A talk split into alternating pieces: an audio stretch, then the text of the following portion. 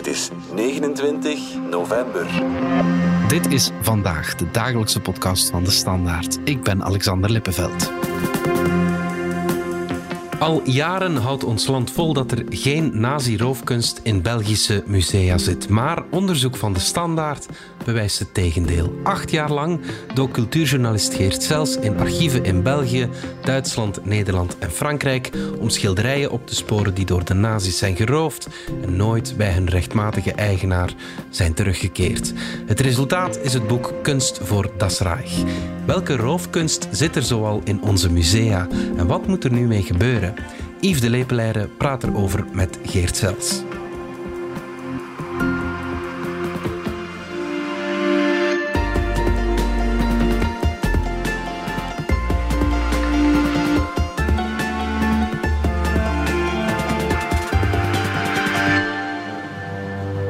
You can add this to the long list of Hitler's failures. He tried to take something that could never be his. The story of our lives painted on canvas or etched in stone. With the Russians bearing down on us, we left Altaze with some three thousand pieces, including the Ghent altarpiece and the Bruges Madonna and Child. We headed northwest. Savitz and Campbell flew the altarpiece to Belgium. It was displayed in Brussels and then returned to the chapel in Saint-Bavo. Geert Sels, cultuurjournalist voor onze krant. Welkom. We hoorden zo net een fragmentje uit de film The Monuments Men met George Clooney. Het uh, waargebeurde verhaal van geallieerde soldaten die waardevolle kunstwerken moesten terugbrengen die door de nazi's waren geroofd. Jij als uh, kunstdetectieve Geert, jij hebt die film ongetwijfeld al gezien. Ja, uh, één keer kon volstaan eigenlijk. Goeie film of niet? Uh, niet helemaal waarheidsgetrouw. Oké. Okay. Eigenlijk mogen wij je ook een beetje een monument man noemen, hè? Uh, ja, zij het in nevenberoep. Uh, nu, ik, heb, alhoewel, ik heb er voor de krant toch ook al uh, verschillende keren over geschreven. Uh, daar zijn wat parlementaire vragen uit voortgekomen. En dan, uh, ja, voilà, ik uh, ben met het onderzoek doorgegaan. En nu zitten we hier, omdat je een boek hebt geschreven, Kunst voor Das Reich, over kunstwerken die door de nazi's uit België zijn geroofd en nooit bij hun rechtmatige eigenaars zijn teruggekeerd. Ja, vanwaar die interesse? Ja, het is eigenlijk een gigantisch uit de hand gelopen krantenartikel. Misschien herinner je, eind twintig dertien werd er in München een oude man aangetroffen met vijftienhonderd kunstwerken. Die waren van zijn vader, een, een kunstinkoper van de nazi's. En toen zagen wij in alle kranten in uh, de ons omringende landen journalisten navraag doen bij databanken in Nederland. We zagen het in de Nederlandse pers, in de Franse pers, van zit daar misschien een werk uit ons land bij? En ik dacht van, ja, jezus, dit is een goed idee. Dat ga ik voor de Standaard ook eens proberen. En ik ging dan navraag doen. Ja, zit er iets in Belgische databanken? Dan bleken het helemaal geen databanken te zijn. Dan bleek eigenlijk ook nog dat er wel wat schilderijen uit Nazi-Duitsland teruggekomen waren en die in onze musea zitten, maar dat daar geen onderzoek naar gebeurde. En daardoor was ik zo verontwaardigd dat ik dacht van, ja, ik ga hierop door. Plus dat ik eigenlijk ook vond dat dit een zaak was uit het verleden. Een, een, ja, een zaak van een, een onrecht dat nooit rechtgezet is. En ja, ik moet natuurlijk nu ook niet uh, te heroïs gaan doen, want ik, ik zag daar natuurlijk ook een, uh, een gigantisch journalistiek project in. Ja, en je hebt er acht jaar aan gewerkt, acht jaar onderzoek gedaan. Waar heeft dat jou allemaal gebracht dan? Ja, het onderzoek is gigantisch, hè, omdat er uh, om te beginnen zo massaal veel archiefmateriaal is om te zoeken naar de sporen van die schilderij. En uh, ja, vreselijk genoeg is het dan ook nog eens allemaal verspreid, over verschillende landen zelfs. Ik heb onderzoek gedaan in, in het archief van Koblenz, in drie verschillende archieven in Parijs, twee keer in Den Haag. En dan voor de rest, ja, elke Belgische archiefinstelling die je kunt bedenken. In Trubenianum, in het Letterenhuis, uh, informatie opgevraagd in Wenen. Toen er een kunsthandelaar was die beweerde dat hij in het verzet gezeten had, dan heb ik dat gecheckt in Parijs, in Château de Vincennes, in, in de Archives Nationales. Overal informatie opgevraagd. Ja, voor we het hebben over wat je zoal hebt ontdekt, moet je misschien eerst even uitleggen wat we mogen verstaan onder nazi-roofkunst. Ja, dat is eigenlijk een uh, gruwelijk misleidende term. Hè, want je zou denken op basis van de samenstellende woorden. Het gaat over nazi's die kunst roven bij mensen. En uh, jammer genoeg dekt die vlag de lading niet helemaal. Dit is ook gebeurd natuurlijk. Hè. Dus in België is er kunst geroofd in opslagplaatsen of bij transportfirma's, uit bankluizen. Dus er is geroofd hier in België. Dat staat als een paal boven water. Maar daarnaast is er ook sprake van forced sale, dus gedwongen verkoop, waarbij mensen wel degelijk verkocht hebben, maar onder dwang. Ze werden geïntimideerd of iemand kwam hen vragen van kijk, ik wil dit schilderij kopen met de groeten van Hermann Göring, maar we betalen niet veel meer dan zoveel of zoveel. Of mensen die onder druk van de omstandigheden gedwongen waren om Nazi-Duitsland te ontvluchten en geen andere weg meer op konden dan hun eigendom te verkopen om hun bootticket te kunnen betalen of om, om hun reis te kunnen betalen of hun hotelkosten waar zij jaren moesten verblijven. Mm. En waarom waren de nazi's uh, ja, daar zo tuk op, op al die kunst? Waarom wilden zij dat per se verwerven? En, en waar ging die kunst dan naartoe? Volgens de legende bezocht Hitler bij Mussolini de Uffizi-galerie. En hij was daar zo onder de indruk dat hij dacht van ja, ik moet ook een groot museum hebben dat dezelfde grandeur heeft als het Louvre en als het British Museum. En dat is het verhaal. Maar waar we zeker kunnen van zijn, dat is ja, de N S D A P, de partij van Hitler, was een, een identitaire partij.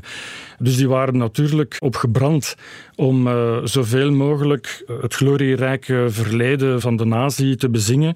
En uh, ja, als het even kon, om aansluiting te vinden bij die momenten, bij die piekmomenten van artistieke excellentie. En daarom is het dus dat de nazi's eigenlijk gek waren op traditionele kunst. Hè. Dus entartete de kunst, die, die moesten ze niet. Hè. Dat verhaal kennen we. Maar die traditionele kunst, dat was dan bijvoorbeeld de vijftiende, zestiende eeuw in Duitsland met werk van Cranach en Dürer. Maar ze waren ook gek op de Vlaamse primitieven, op de Italiaanse renaissance, op de zeventiende eeuwse barokkunst in België en Nederland. Dus dat was wat ze, wat ze wilden.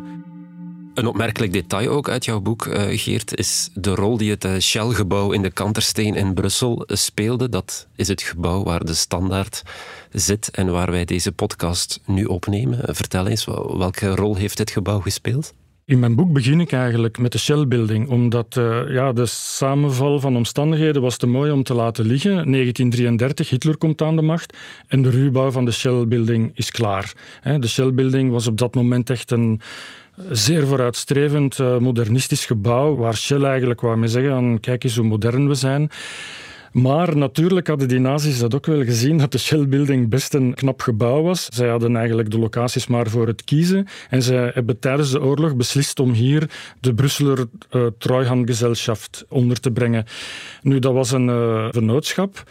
En die probeerde om heel de Belgische economie onder controle te houden.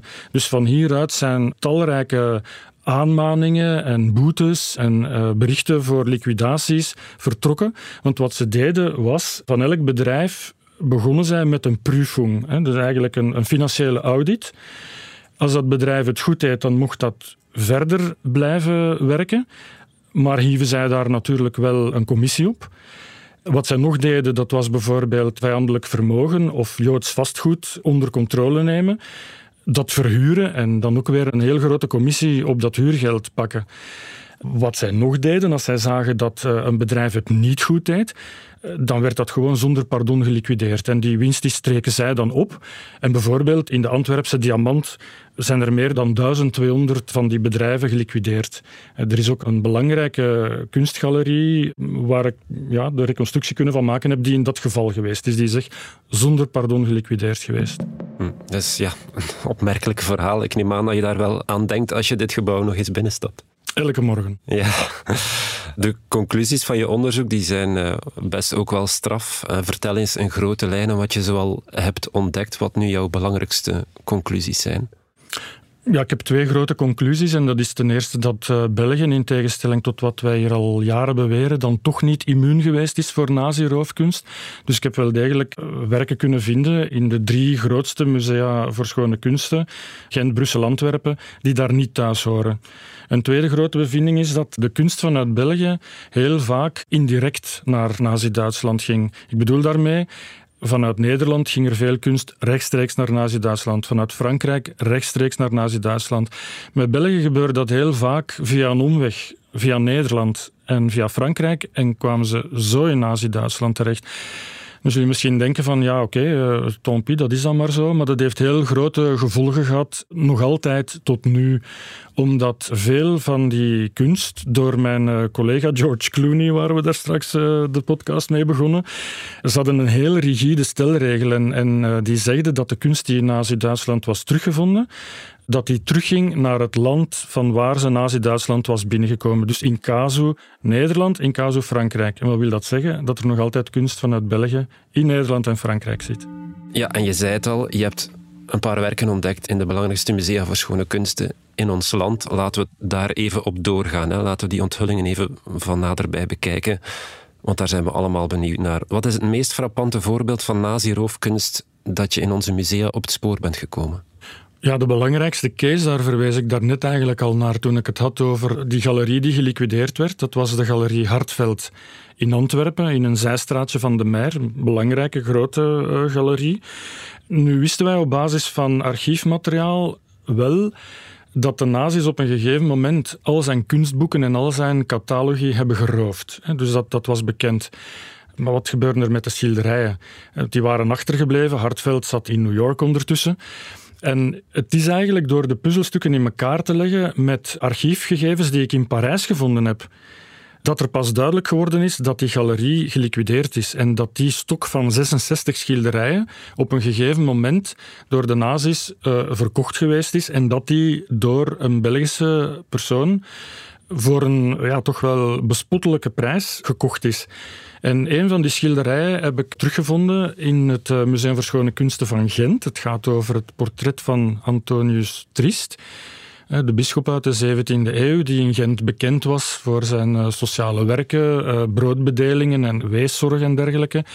Dus dat had die man eigenlijk, die nieuwe eigenaar, wel zeer goed gezien dat hij dat in Gent ging kunnen verkopen. Een schilderij van? Van Gaspar de Craeyer is dat. Een van de tijdgenoten van Rubens en Van Dijk. Heeft uh, een paar jaar geleden nog een tentoonstelling gekregen in Kassel, in, in Noord-Frankrijk.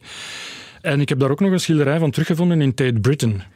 En dan, als je dan vraagt naar het belangrijkste kunstwerk waar het over gaat, ja, dan is dat ongetwijfeld het, het portret van Ludwig Adler, van Kokoschka. Ja, dat jammer genoeg ook in het Museum voor Schone Kunsten van Gent hangt. En dat zij in negentien achtentachtig in, in goed vertrouwen hebben gekocht van een Londense galerie. En ik zit er zelf wat mee verveeld, want ik heb hier het onderzoek zelf niet voor gedaan. Maar ik heb wel op een Duitse databank gemerkt dat er ooit een claim voor geweest is, tien jaar geleden. En toen werd er gezegd van, uh, ja, Gent geeft het schilderij niet terug. We vinden dat we recht in onze schoenen staan. Maar op die Duitse databank zag ik een, da- een Duitse databank van uh, kunstwerken die nog altijd vermist zijn, zag ik dat schilderij er nog altijd op staan. En ik heb toen gevraagd aan de contactpersoon van, ja, die case was toch gesloten, wat staat dat schilderij er nog te doen? En zij hebben gezegd van, ja, maar we zijn het niet eens met de beslissing van tien jaar geleden. We gaan het opnieuw claimen. En dat zit er nu straks binnenkort aan te komen. Je noemt nu twee werken die in het Museum voor Schone Kunsten van Gent hangen. Hangen die in de zaal of uh, liggen die in het depot? De Kokoschka die hangt op zaal en de, de Kraaier die zit momenteel in depot. Je zei dat dat werk van uh, Kokoschka onder dwang werd verkocht. Uh, hoe ging dat dan? Wat bedoel je daarmee? Uh, ja, ik heb uit het dossier kunnen afleiden dat het in eigendom was van een uh, grote Duitse bankdirecteur, die op een gegeven moment omwille van zijn Joodse afkomst volledig aan de kant is gezet. Ja, zijn loon verloor, uh, ja, zijn, zijn, moest gaan vluchten. En onder druk van die omstandigheden heeft hij dat dan in de tijd, in de jaren dertig, heeft hij dat verkocht, hè, onder dwang. En uh, ja, zo zijn er eigenlijk in onze musea ook nog wel een aantal andere schilderijen van uh, Duitse migranten en van Oostenrijkse vluchtelingen die in België asiel hebben gezocht, omdat het in Duitsland en Oostenrijk na de Anschluss te gevaarlijk werd voor hen. En ja, daar waren een aantal mensen bij die op dat moment, uh, Paul Rosenthal bijvoorbeeld, is in negentien vierendertig in, in Berlijn moeten gaan vluchten. Die heeft dan een jaar in Zwitserland op hotel geleefd. Dus die kosten die tikten aan natuurlijk. Dan heeft hij nog drie jaar in Amsterdam gewoond en pas dan is hij naar België gekomen. Dus hij had niet zoveel geld, maar hij had wel schilderijen. Dus op een gegeven moment heeft zich, ja, omdat hij moest overleven, heeft hij zich gemeld bij het Museum voor Schone Kunsten van Antwerpen. En dan heeft hij daar twee schilderijen verkocht. Onder andere een hele mooie Roeland Saverij, een belangrijk werk. En de conservator die zei dan uh, in zijn aanbeveling aan de stedelijke overheid om het schilderij te kopen van uh, wij, wij kunnen dit uh, tegen zeer voordelige voorwaarden kopen. Nee, iemand anders was uh, Moritz Lindeman, dat was een, uh, een, een kunstrestaurateur uit uh, Wenen, die ook naar hier gekomen is, die meteen in zijn aanvraag aan de Belgische ambassade al zei van kijk, ik wil het met u hebben over een belangrijk schilderij dat zeer interessant kan zijn voor België. Dus die probeerden op die manier al goodwill te creëren om een visum voor, voor België te krijgen. Dus hij is hier geraakt en dus hij heeft zich ook in Antwerpen aangeboden met een Cornelis van Haarlem. En uh, daar zei de conservator dan van, van uh, ook weer, we kunnen dit aankopen tegen gunstige voorwaarden. We hebben dit kunnen kopen van een voortvluchtige Oostenrijker. Dus men wist zeer goed wat men deed. Ja, je hebt nu al het Museum voor Schone Kunsten in Gent en Antwerpen vernoemd, maar er zit er blijkbaar ook nog eentje in Brussel. Er zitten er zelfs meer in Brussel, want uh, meneer Lindeman, waar we het net over hadden, die heeft daar ook nog twee schilderijen geschonken. Ja, volgens mij ook omdat hij volledig in het nauw zat met zijn Joodse achtergrond. Uh, is trouwens opgepakt en, en naar de docenkazerne gebracht en godzijdank teruggekeerd. Maar er is nog een ander voorbeeld van ja, kunst die in ruil gegeven is voor een visum. En dat is gebeurd door de familie Zegal, die in Berlijn zaten en uh, die op een gegeven moment in negentien achtendertig voelden van, dat het echt wel heel gevaarlijk werd voor hen.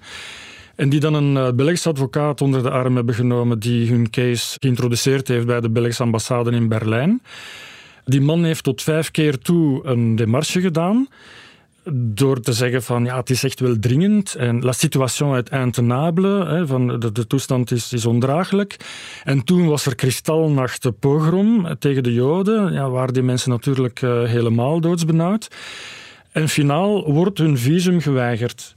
En dan haalt die advocaat zijn laatste redmiddel uit de kast en zegt hij, en dit is letterlijk terug te lezen op een document, als de Belgische staat de familie Zegal een visum geeft, dan mag zij tien werken op papier kiezen uit hun collectie. En ik zal weer zeggen, de familie Zegal heeft zijn visum gekregen en de tien werken op papier zitten nog altijd in het Museum voor Schone Kunsten van Brussel. En daar is onder andere bij een pracht van een aquarel van Magnus Zeller. Daar zit Spitzweg bij, daar zit uh, Mensel bij, daar zit Corin bij. En ze zitten nog altijd hier. En er zit niet alleen ja, nazi-roofkunst in Belgische musea. Je zei daarnet al dat veel van die kunstwerken destijds in Duitsland zijn beland via een omweg, langs bijvoorbeeld Nederland. En dat die werken nadien naar Nederland zijn teruggekeerd en niet naar België. Zitten die daar nog altijd? Er zijn er verschillende uit Nederland die nadien wel teruggekomen zijn naar België, maar er zijn er evengoed nog heel wat, zeker meer dan tien, die nog altijd in Nederland zitten. Die behoren daar tot het Nederlands overheidsbezit, tot het Nederlands kunstbezit, omdat uh, ja, Nederland heeft die terugbezorgd gekregen en uh, ja, weet eigenlijk niet waar die kunst vandaan komt. Dus het is een soort van weeskunst. Maar er zijn toch wel een aantal werken waarvan ik nu heb kunnen terugvinden dat ze wel degelijk van België komen. En een belangrijk evenement dat hier heeft plaatsgevonden, dat is bijvoorbeeld echt al in het najaar van negentien veertig, toen Hermann Göring, de tweede in rang van het Nazirijk, die ook bevoegd was voor transport en die dan met zijn even een trein inzette naar België en een snipperdagje nam van het front. En dan is er een Nederlandse kunsthandelaar die de Belgische markt zeer goed kende, die dan aan Belgische kunsthandelaars vroeg van, zeg, kunnen jullie geen kunstwerken inbrengen? We gaan een expositie opzetten in Hotel Metropole, hè, het moest natuurlijk niet in Hotel Ibis zijn, voor uh, Hermann Göring. En uh, Göring is daar gekomen, heeft daar negen schilderijen en vier gobelins gekocht. En uh, dus die schilderijen uh, waarvan ik de factuur teruggevonden heb, vier van die schilderijen die zitten nog altijd uh, in Nederland. En eentje daarvan is een heel mooie Colijn de Koter, een, een graflegging van Christus. En dat heeft de Nederlandse overheid afgestaan aan het Bonnefantenmuseum van Maastricht en dat kun je daar gaan bekijken. Een andere schilderij van Frans Franken de Tweede, een lieflijk idyllisch landschapje. Daar heeft de Nederlandse overheid zijn ambassade in Dublin mee verfraaid. En dan is er nog een werk van Jacob Grimmer, dat hangt in het Limburgs Museum op dit moment. En dan ook nog eentje van Lucas Gassel en dat hangt in het gemeentemuseum van Helmond. Dus eigenlijk hadden al die schilderijen na de oorlog moeten terugkeren naar België. Ja, tijd dus voor een telefoontje naar Mark Rutte, denk ik dan. Ja, een, een mooi overleg tussen Jan Bon en, en Rutte zou hier op zijn plaats kunnen zijn. Alhoewel, ik denk dat het misschien niet zo simpel gaat zijn, omdat het... Uh, ja, het is eigenlijk not done dat een land claimt bij een ander land. Ik heb de vraag ook ooit gesteld aan de overheidsdiensten in Frankrijk. En die zeggen van, ja, het is eigenlijk altijd de rechthebbende die een werk verloren heeft, die mits bewijzen een claim kan doen. Maar... ja, dit geval is eigenlijk zo frappant. Het is eigenlijk zoals bij een pakjesdienst van Amazon of van Zalando, hè. Die pakjes zijn gewoon aan het verkeerde adres afgezet. En ze zijn nooit uh, door de buren teruggegeven. Of wij zijn ze ook niet gaan vragen bij de buren. En wat doet dat dan met jou als je zoiets ontdekt? Ja, dat is compleet euforie natuurlijk, hè. Uh, je zit in het archief en je moet eigenlijk bijna een vreugdekreet onderdrukken. Ik heb in het Belgisch archief, zag ik, zag ik van die facsimile-blaadjes... die in spiegelschrift waren en die ik niet kon lezen. En dan ben ik eigenlijk stiekem met die dingen naar het toilet gegaan, wat eigenlijk niet mag van de archivaris. En dan kunnen lezen wat erop stond. En dan zag ik, ja, Hotel Metropole, ja, dan spring je een gat in de lucht natuurlijk.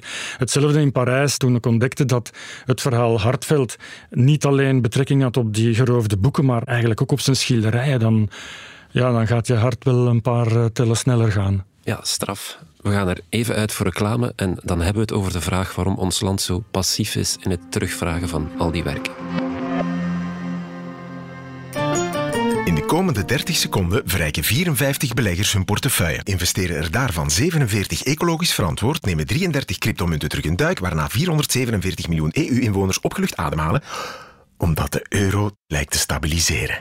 De financiële wereld beweegt razendsnel. In onze podcast Stand van Zaken staan hoofdeconoom Koen De Leus en Chief Strategy Officer Philip Gijsels stil bij de financiële trends, zodat u uw blik kan verruimen. B N P Paribas Fortis, de bank voor een wereld in verandering. Geert, terug naar de naziroofkunst. Je hebt je acht jaar in dit onderwerp vastgebeten omdat je vaststelde dat er in ons land nog geen historisch onderzoek uh, naar dit onderwerp was gedaan, maar ook de desinteresse in de politiek stuitte je tegen de borst, hè? Ja, er was geen haan die ernaar kraaide om de voorbije acht jaar om dit uh, thema weer uh, op te pikken. Het gaat dan niet alleen om kunst elders terug gaan vragen, maar ja, ook België dat eens moet gaan kijken wat er aan de hand is met de kunst die in zijn eigen collecties zit. We mogen niet vergeten dat er uh, na de oorlog uh, zijn er een aantal uh, schilderijen teruggekomen uit Nazi-Duitsland en daar hangen er toch wel een, uh, ja, een stuk of tachtig van in onze Belgische musea, waarvan we eigenlijk zouden goed moeten nakijken waar die vandaan komt. Dat is nog nooit gebeurd? Er was een uh, onderzoek van de commissie Buijsen in de periode van het jaar tweeduizend en dat kaderde dan in een uh, schadeloosstelling va- voor de Joodse gemeenschap. Hè. Dan is er wel onderzoek gebeurd naar die kunstwerken. Maar ja, zoals je in dat rapport zelf kunt lezen, de kunsthistorici die aangeworven zijn, die hebben amper tien maanden daarop gewerkt. Er zijn heel veel onderdelen, zoals bijvoorbeeld heel de kunstmarkt, heel het veilinggebeuren, heel de buitenlandse kunstmarkt. Het is allemaal niet bestudeerd, terwijl ik net in mijn boek tot de slotsom kom dat het net daar allemaal gebeurd is, dat de transacties met de nazi's gebeurden. Dus dit onderzoek is eigenlijk, ja, dat is te weinig geweest. Maar België heeft dat nooit opnieuw opgepikt. Er is altijd gezegd dat die schilderijen in de Belgische musea, dat dat in orde is. Maar ik heb eens met de standaarden die nu gehanteerd worden gekeken. En die standaarden zijn dat je tussen negentien drieëndertig en negentien vijfenveertig telkens moet kunnen zeggen wat dat de achtereenvolgende eigenaars waren van het kunstwerk. Want als er een, een kink in die kabel is, dan kan zich daar een onrechtmatigheid hebben voorgedaan. Dan kan daar een, een dwangverkoop geweest zijn of dan kan daar een, een, een roof hebben plaatsgevonden. En dan kwam ik tot de slotsom dat in meer dan zestig procent van de gevallen dat die provenance niet in orde is. Dus België heeft zijn huiswerk nog altijd niet klaar. Hoe zit dat dan in andere landen, zoals bijvoorbeeld Nederland? Is daar wel al onderzoek naar gedaan? Wel, in de meeste andere landen. Nederland, Duitsland, Frankrijk hebben hun, de collecties van hun grote musea gescreend en gekeken of dat die provenance van die werken in orde was. En dan na de affaire Gürlitt in tweeduizend dertien, de Duitse kunsthandelaar die aangetroffen werd met duizend vijfhonderd kunstwerken, hebben al die andere landen die al veel deden, hebben die nog allemaal een versnelling hoger geschakeld. En zijn die onderzoek opnieuw gaan doen, meer in detail nog gaan bekijken, de inspanningen gaan opdrijven. En België heeft andermaal zijn armen gekruist en gezegd van ja, wij, wij doen er niet aan, alles is hier in orde. En denk je of hoop je dat jouw onthullingen nu toch nog iets teweeg zullen brengen? Dat de politiek nu misschien wel nog in actie zal schieten? Wel, ze zal niet anders kunnen, want ja, de afgelopen jaren heb ik wel eens een artikel geschreven en dan was er in het parlement wel eens een debat over en het was een rimpeling in het water en nadien werd er politiek geen enkel gevolg aangegeven en ik heb nu beslist voor mijn boek om het daar niet bij te laten. Dus ik heb nu van de cases die ik gevonden heb, ben ik de volgende stappen ook gaan zetten en uh, heb ik via...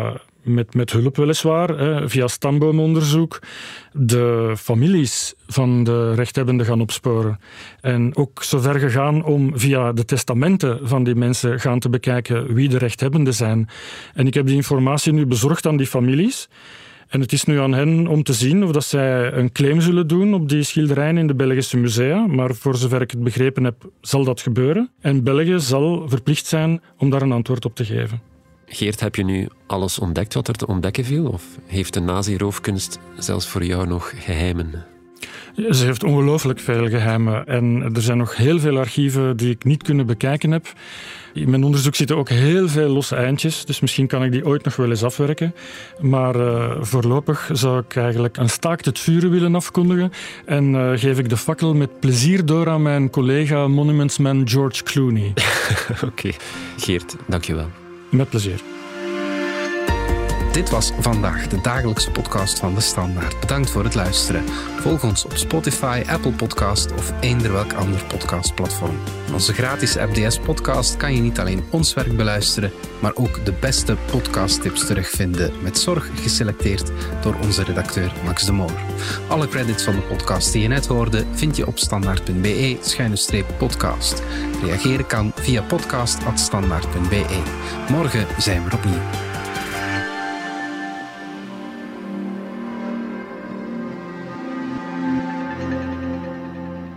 Toen tv-maker Bart de Pauw exact vijf jaar geleden in een video bekendmaakte dat hij wegens klachten over grensoverschrijdend gedrag niet meer voor de V R T mocht werken, barstte MeToo in Vlaanderen los.